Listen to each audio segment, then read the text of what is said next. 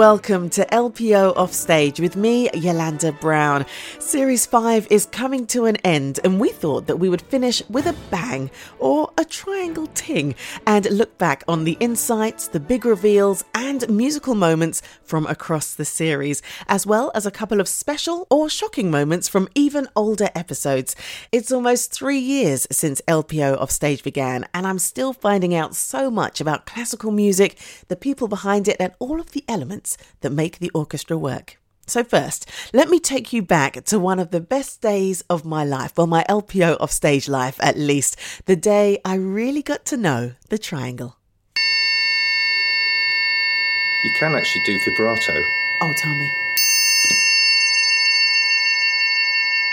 I'm applauding. So what Andy's doing is put his hand in the triangle and just waved it up wave and down. The air, waving the air around. That is brilliant. I mean, I hardly ever do that, but just sometimes it's nice to just... Ah, a great day indeed, and we'll have more from Andy later. He's the principal percussionist of the L P O and a regular on the podcast.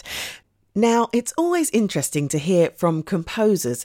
How do you begin to write a new piece of music? From a chat in Series three, the L P O's then composer-in-residence, Brett Dean, reveals that you do sometimes have to get practical before the creative juices can flow.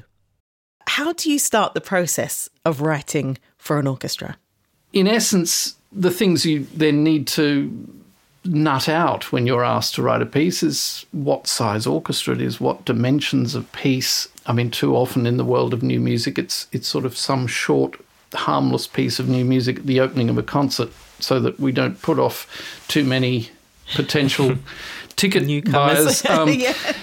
But it is sort of getting your head around what, okay, so what have what have I got to play with? And so it is it more about the practicalities of yeah. the music you're about to make rather than the creative vision of, I heard this melody in the middle of the night and this is where it's going. Exactly. I think they're the things you, you take back to your music room or, or studio. But the the first conversations with, you know, a an orchestra or an entrepreneur who's wanting to commission you is more... you know, the practicalities of it. So it can be up to, let's say, fifteen minutes long. You've got an orchestra of, say, double or even perhaps triple woodwinds or whatever.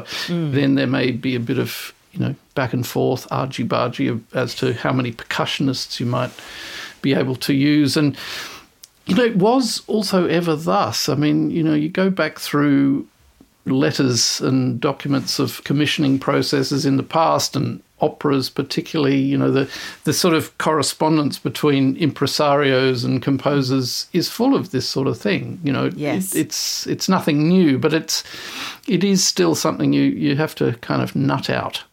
Now for another regular on L P O Offstage, conductor Karina Canellakis, talking about a giant of the classical music world, Ludwig van Beethoven. Here she admits that although he is her favourite composer, his Eroica Symphony isn't necessarily a straightforward listen. It had this, a similar effect on me when I was a student. I remember the first time I played it back at Curtis when I was like eighteen, and I did not understand the opening melody. I thought, this is really, really weird. Why is there this note that doesn't fit the key? And it also doesn't give you any time to get used to what's going on. There's no introduction. There's no announcement of formality. It just, you know, you're just tossed into this thing that stays in the same tempo for a long time. I mean, the whole movement. And yet you just have no idea what's going on harmonically. And I I did find that uncomfortable mm. at first.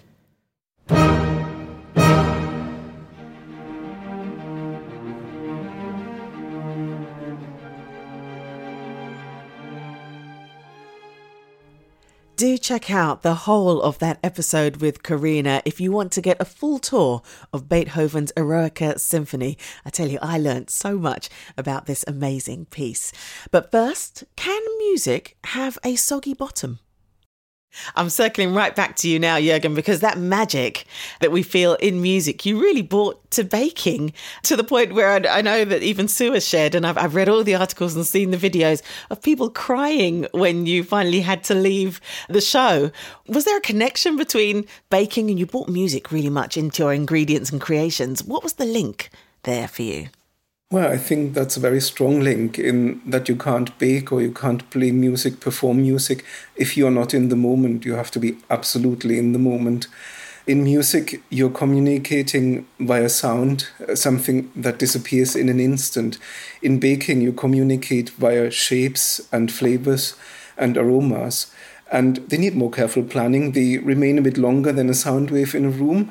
But still, if you're not in the moment at the time of doing it, if you don't know what you're doing, then things can go awfully wrong. Jürgen Krauß there, a Great British Bake Off semi-finalist and L P O fan. We get stories from all sides of classical music here on L P O Offstage. Artistic Director of the L P O, Elena Dubinets, explains the ideas behind the orchestra's twenty twenty-two to twenty-three season, A Place to Call Home. When I started my job at L P O, it was August twenty twenty-one. It was straight after the pandemic. It was actually still ongoing. It's still ongoing, but at that time we were beginning to perform again for live audiences. And that was a major challenge already uh, for our art form. But on top of it, as I was moving to London, the political situation started changing in the world, not just in this country in anticipation of Brexit, but also everywhere around us. A few weeks before my proper move to London, the horrible crisis began in Afghanistan, and we began hearing about Taliban and immigrants trying to escape from the country and how difficult it was for them. And this was a primary trigger for my thinking that some of our programming should be related to that situation and to some other situations.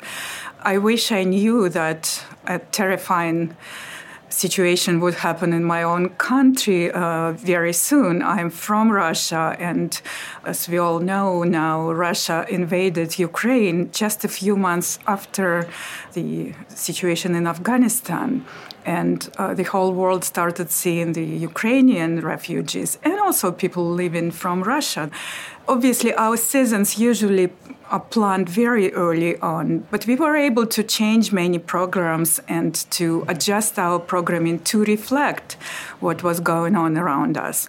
And of course, we were talking not only about the current events, but also about Uh, similar situations in the past. For example, bulk of our season always consists of, you know, the most wonderful music from the previous periods. But we decided to focus previously written uh, music to accommodate our theme in a way. And uh, we have programmed a number of compositions by composers who managed to escape from the Nazi regime in Europe during the Second World War or after the Bolshevik Revolution in Russia, you know. And we also managed to incorporate some music by composers who didn't leave their own countries and didn't want to and didn't need to. But in their music, they wanted to talk about their hometowns, home places that they loved. So A Place to Call Home is not necessarily only about the tragic stuff that is happening around us. It's also about the beauty of your homeland, and it's about the warm feelings toward your native countries. As a scholar, I have always wanted to explore the issue of what a home means to different people, to those who have always lived in the same place, to those who had to move, to those who had to escape from their own countries, and to those who have never had homes. And the questions that are constantly on my mind are, what is home? Is it just a safe harbor within the confines of the four walls, or is it something else? Is it an emotional place where you feel that you belong to a culture or to a nation or to a geographic location. Maybe it's a historical time and place, or maybe it's all of the above. I tell you, I was so moved to hear Elena Dubinets talking about how she approached the L P O's twenty twenty-two to twenty-three season. Now, as well as artistic planning, there's another extremely important role in our orchestras, the librarian. Sarah Holmes was the L P O's librarian until summer twenty twenty-one, and as you'll hear, she was an absolute rock for the players. We have to bow all the strings for them. They don't, it isn't an automatic thing. It has to be put in the parts. You are physically writing this physically into each writing part. Up bows and down bows and various yeah. other markings. Now, obviously, the sets that we have, a lot of them are bowed, Pretty, and yes. we don't have to. We usually have to check the back desks, because if you have a string strength that is different from the last time you did it. For example, if we did a piece at Brighton, yes. we would have a desk round fewer. I see. Then next time we do it in the festival hall. Then you'd have more. So I say see. we have sixteen in the festival hall and we have fourteen at Brighton, we have to check the back desk. So how long does it take you to prepare, just say it's just one piece? How long would it take you to go through each musician's it, music? It really varies, because it depends on the length, the length of the piece. Of piece yeah. I loathe working on Beethoven. Well, let's take Beethoven. I just hate it. Why? Because there's so many markings. There's so many. There's so many different things to put in, yes, really, and it's yes. it's. You'll find you'll get to desk eight. And you find something you've never seen before. And, then, and you have to go no, back and no. see, did I not see it? Or do I just, you know, did I not remember it? Or yes. everything. And sometimes you find you have put it in, but you just don't remember. You were an autopilot. And, yes, exactly. and, and so it just can take, and, you know, Beethoven parts can take absolutely ages. We've done a lot of Schumann in the last season because of COVID. We've been doing yes. repertoire that we've not used to doing. And those have taken a, a long time. A, yeah. a, a part can take over an hour, maybe. You know, a string section can take you a week.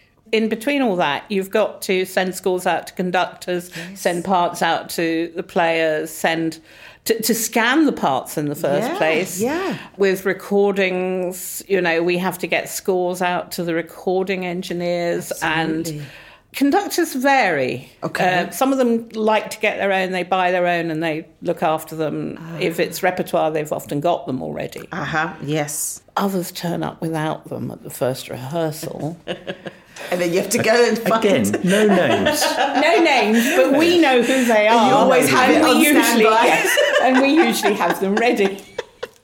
So now back to the stage. As a saxophonist myself, I was very excited to meet Joe Lovano. We chatted about jazz, orchestras and improvisation. And can these things all work together?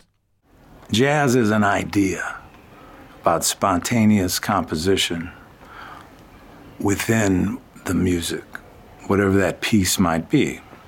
Could be a, a song form, it could be the blues, it could be completely open for you to create spontaneous harmonic sequences and tonalities that you vibrate on. So it's it's not any different for me than improvising with a quartet, piano, bass, and drums, or just bass and drums, or just in a duo, where you're feeding off of each other's ideas hmm. and you're trying to breathe together. So to play with an orchestral setting, you have the energy of more people and tonalities that are vibrating around you.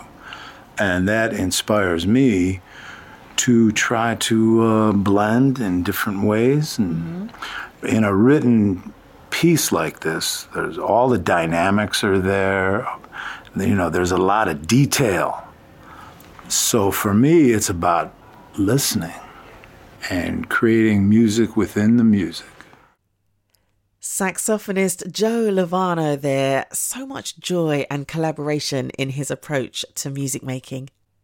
Well, we heard a little ting earlier, and something else that brought me joy was learning all about the triangle. I was campaigning for a triangle episode ever since we discussed the instrument in an episode about percussion, and finally Andy Barclay brought some examples along for a special recording, and I was not disappointed. I know you're all classical music fans, but I'm sure you all used to watch Pink Panther. You can do that. Yeah. So all I'm doing is I'm trying to hold it as little as possible with wing, and then I hold it with yeah. grab it in my hand. Yes. So that's a sort of Latin thing. That is fantastic. Okay. So that's just me holding the triangle in my hand, but obviously that you have to let the triangle ring. Yeah. So there's one way you put it on a, what's called a clip. I'm hooking it through some of Rachel's harp strings, harp strings. Or it might be suspended on. What, is this an actual? This is an actual. Triangle holder thingy, but it doesn't come with the string then, or you had to replace it. Well, they do break. Oh. If you look really carefully, Yolanda, you'll see there's two there bits of two. String. Do Insurance. You not... Exactly. Yeah, yeah. So yeah. Has it ever broken oh, on yeah. a gig? Uh, yeah. Oh. Only when I was a student, and it fell on the floor. Oh no! So yeah, glonk, clonk. So that's when you learn life's yes, lessons. Double on on the stand as well. Yeah. See. It just means that you've got, like you said, but if one goes, there's another one to catch yeah. it. I'm like this, I do have a stopgap and then I don't replace the thing that, you know, and then the worst happens again. So that's now hanging, mm-hmm. So if I ting that...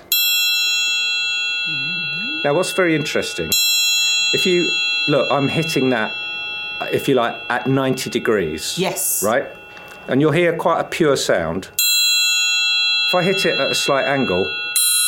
Wow! You get a completely different sound. Sorry, I just spoke over that sound because that was I know, great. You spoiled the whole again. Podcast. I'll I'm do it again. I'm so excited. Right. I don't know why. Yeah. Again. God, um, if it's, this is a try. Wait till we do the cymbals, yeah. So if I hit it at right angles, mm-hmm. and then if I hit it at a slight angle, you get... Can you hear there's more...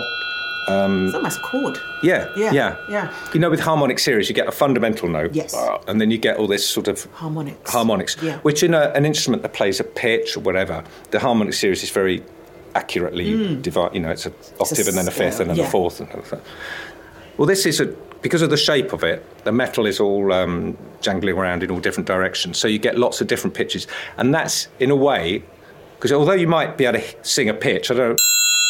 Can you sing that pitch? I'm not sure. Well, I'm hearing a different pitch, you see. Oh, yeah.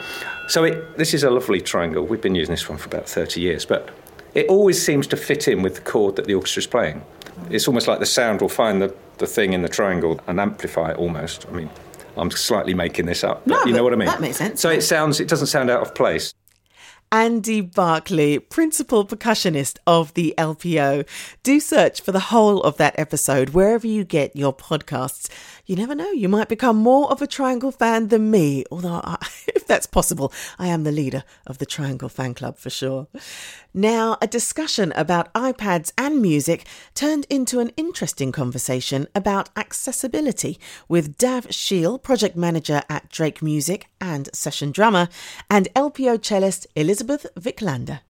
I could see from an accessibility point of view the benefit, especially Yolanda when you mentioned the foot pedal, you know, for someone who has limited mobility and but they can move through their score with a foot pedal, that's that could be amazing and open up so many opportunities for people. And also in terms of light, that you can control the brightness, because a lot of people in the orchestra, we normally have very different needs in terms of lighting, so that's always been an issue. That's interesting, isn't it? Yeah, and maybe for people who are colourblind as well, you could have colourblind friendly sort of, I mean, actually, when I say that now, that doesn't sound too too relevant because music scores don't involve a lot of colour, do they? Well, actually, you, you say that, but uh, it, the fact is that using colours, I mean, for many people are actually visual thinkers, where colour schemes would be a better way to uh, convey information than the traditional way of just black and white. And I, yeah. I actually took part in a project. Um, It's called Digital Scores. It's a worldwide investigation of how technology can change the conventional music score. And it's, it's a huge uh, undertaking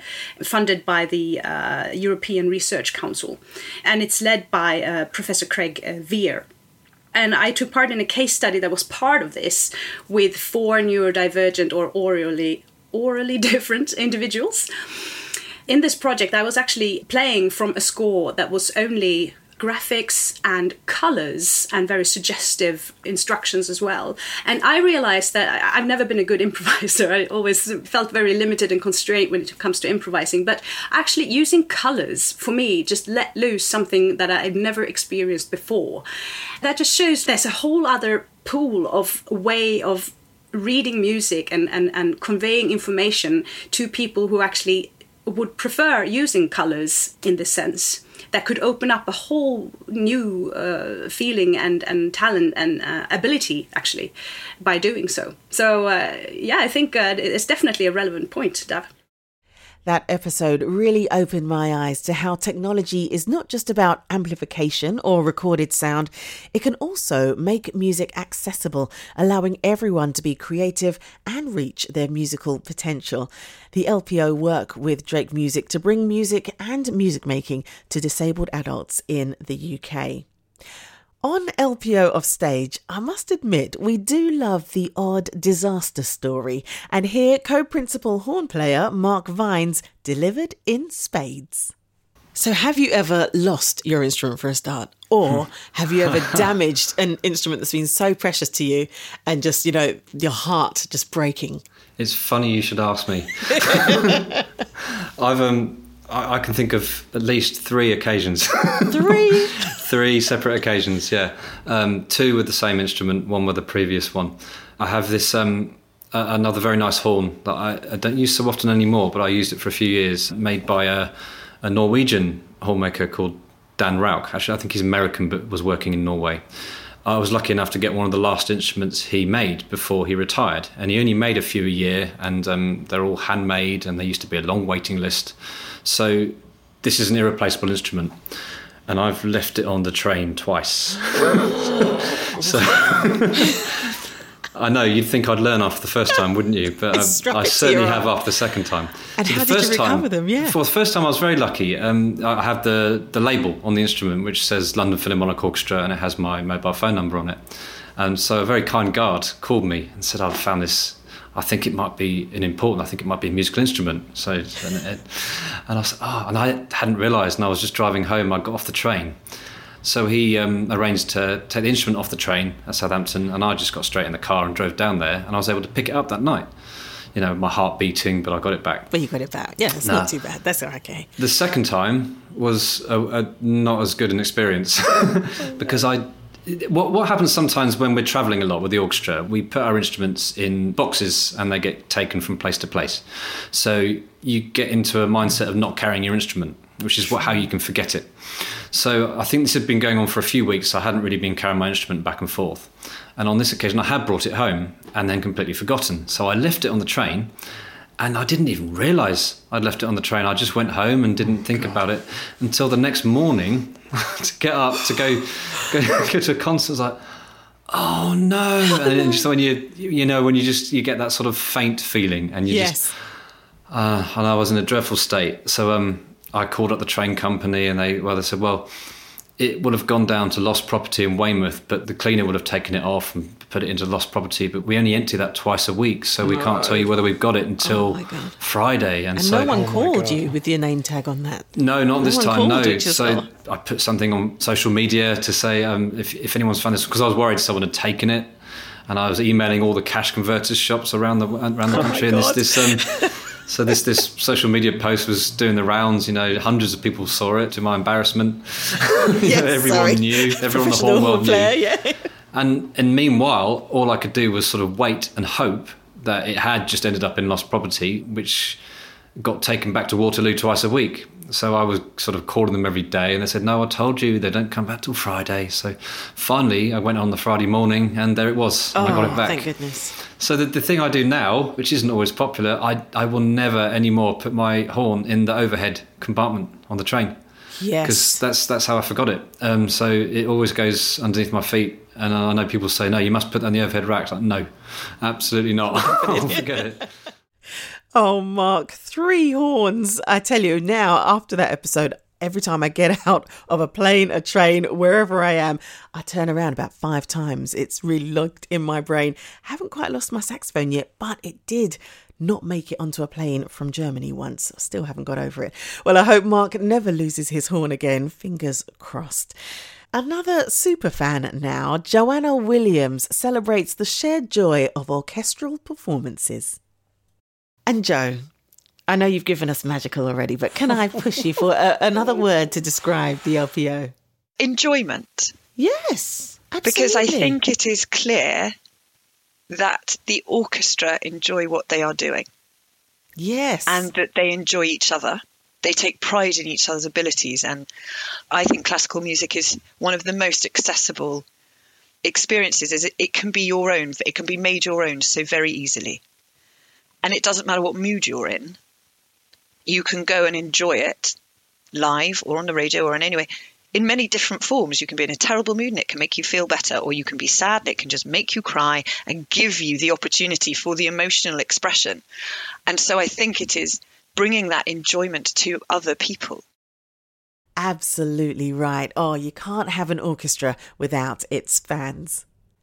Here's another conductor. The L P O's principal conductor, Ed Gardner, reveals how he gets ready, or not, before a concert. Yeah. Uh, ooh, okay. Well, I'm quite scatty, so I often I did a prom a few years ago where I took my shoes out of my bag at twenty-five past seven and realised I had two left shoes, which no! I had to go on for the first time. So I, I mean, I'm maybe not the person to ask this. Did this, you wear uh, them on? Yeah, I did. Both. Yeah, because no one was to, no one was there to help me. No so wants, yeah, and no one wants you in socks. Yeah, yeah. And the orchestra, bit by bit, realised and started giggling. It's, it wasn't one of the great nights of my life. But but in all seriousness, I, on that, I trust my subconscious brain more and more. So, you know, when I started out, I'd be flicking through scores like over and over again. And it, actually nothing's going in. So I try and keep away from the idea of performance until the last minute. I'll try and sleep in the afternoon because that's an amazing reset of your day, you know. Mm. And it, it feels like there's a freshness about your evening. But I get ready as quarter past seven and I try and leave it as late as possible so that I'm just fresh in the performance. I, there's no kind of meditation. It's just all about keeping away from it in your conscious brain for as long as possible and then engaging with it. Because you've done the work, you know, you've done the work with the orchestra and you have to try. There's a point where you have to trust yourself. Good advice there from the principal conductor of the L P O, Ed Gardner. And not just if you're a conductor. I mean, the preparation musicians undergo for concerts and the mental focus you need to perform can be applied to so many everyday situations. Well, that's it for now from L P O Offstage with me, Yolanda Brown. In this highlights episode from Series five and beyond, we heard from principal percussionist Andy Barclay, composer Brett Dean, principal guest conductor Karina Canellakis, L P O fan and Bake Off star Jürgen Krauß, the L P O's artistic director Elena Dubinets, music librarian Sarah Holmes, jazz saxophonist Joe Lovano, Drake Music project manager Dav Shiel, cellist Elisabeth Wiklander, horn player Mark Vines, superfan Joanna Williams, and principal conductor of the L P O, Ed Gardner. If you'd like to hear more from any of the musicians you heard today, or haven't yet heard Andy's full tour of what's possible on the Triangle, you can check out the whole series wherever you get your podcasts. See you next time.